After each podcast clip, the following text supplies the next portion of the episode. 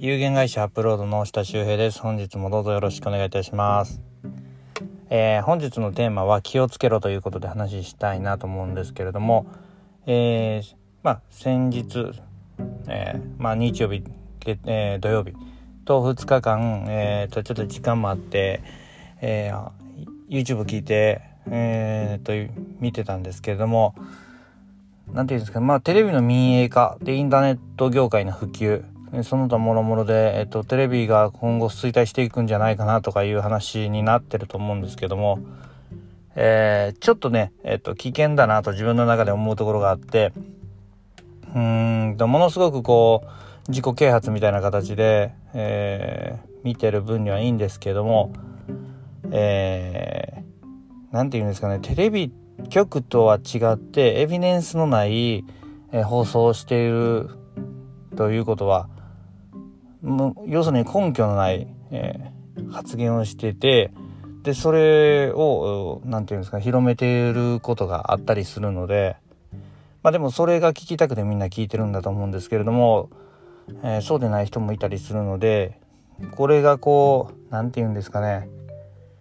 なんか広まってしまってえっ、ー、と結局何というのか判断するのはリスナー側で、リスナー側が、えー、いろいろと学びをしていなければ、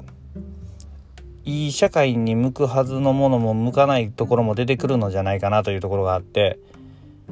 えー、危険だなというふうに思いました。結局のところテレビ局でまあ操作されてるとかいろいろまあ陰謀だとかいろいろな説はあるんですけれどもやはりある程度の、えー、コンプライアンス的なものは保たれている部分があるので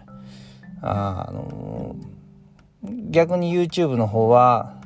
うんと、まあ、放送禁止用語を言ってはいけないとかそういうことしか規制がない部分があるので放送の自由に関してはものすごく自由になっている分発言する側もある程度気をつけて発言するべきではないのかなというふうに思いました。えー、今日のテーマ、えー、気をつけろっていうのはえー、仕入れた情報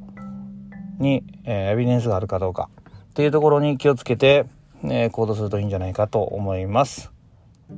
じゃあ今日も一日皆さん頑張りましょう。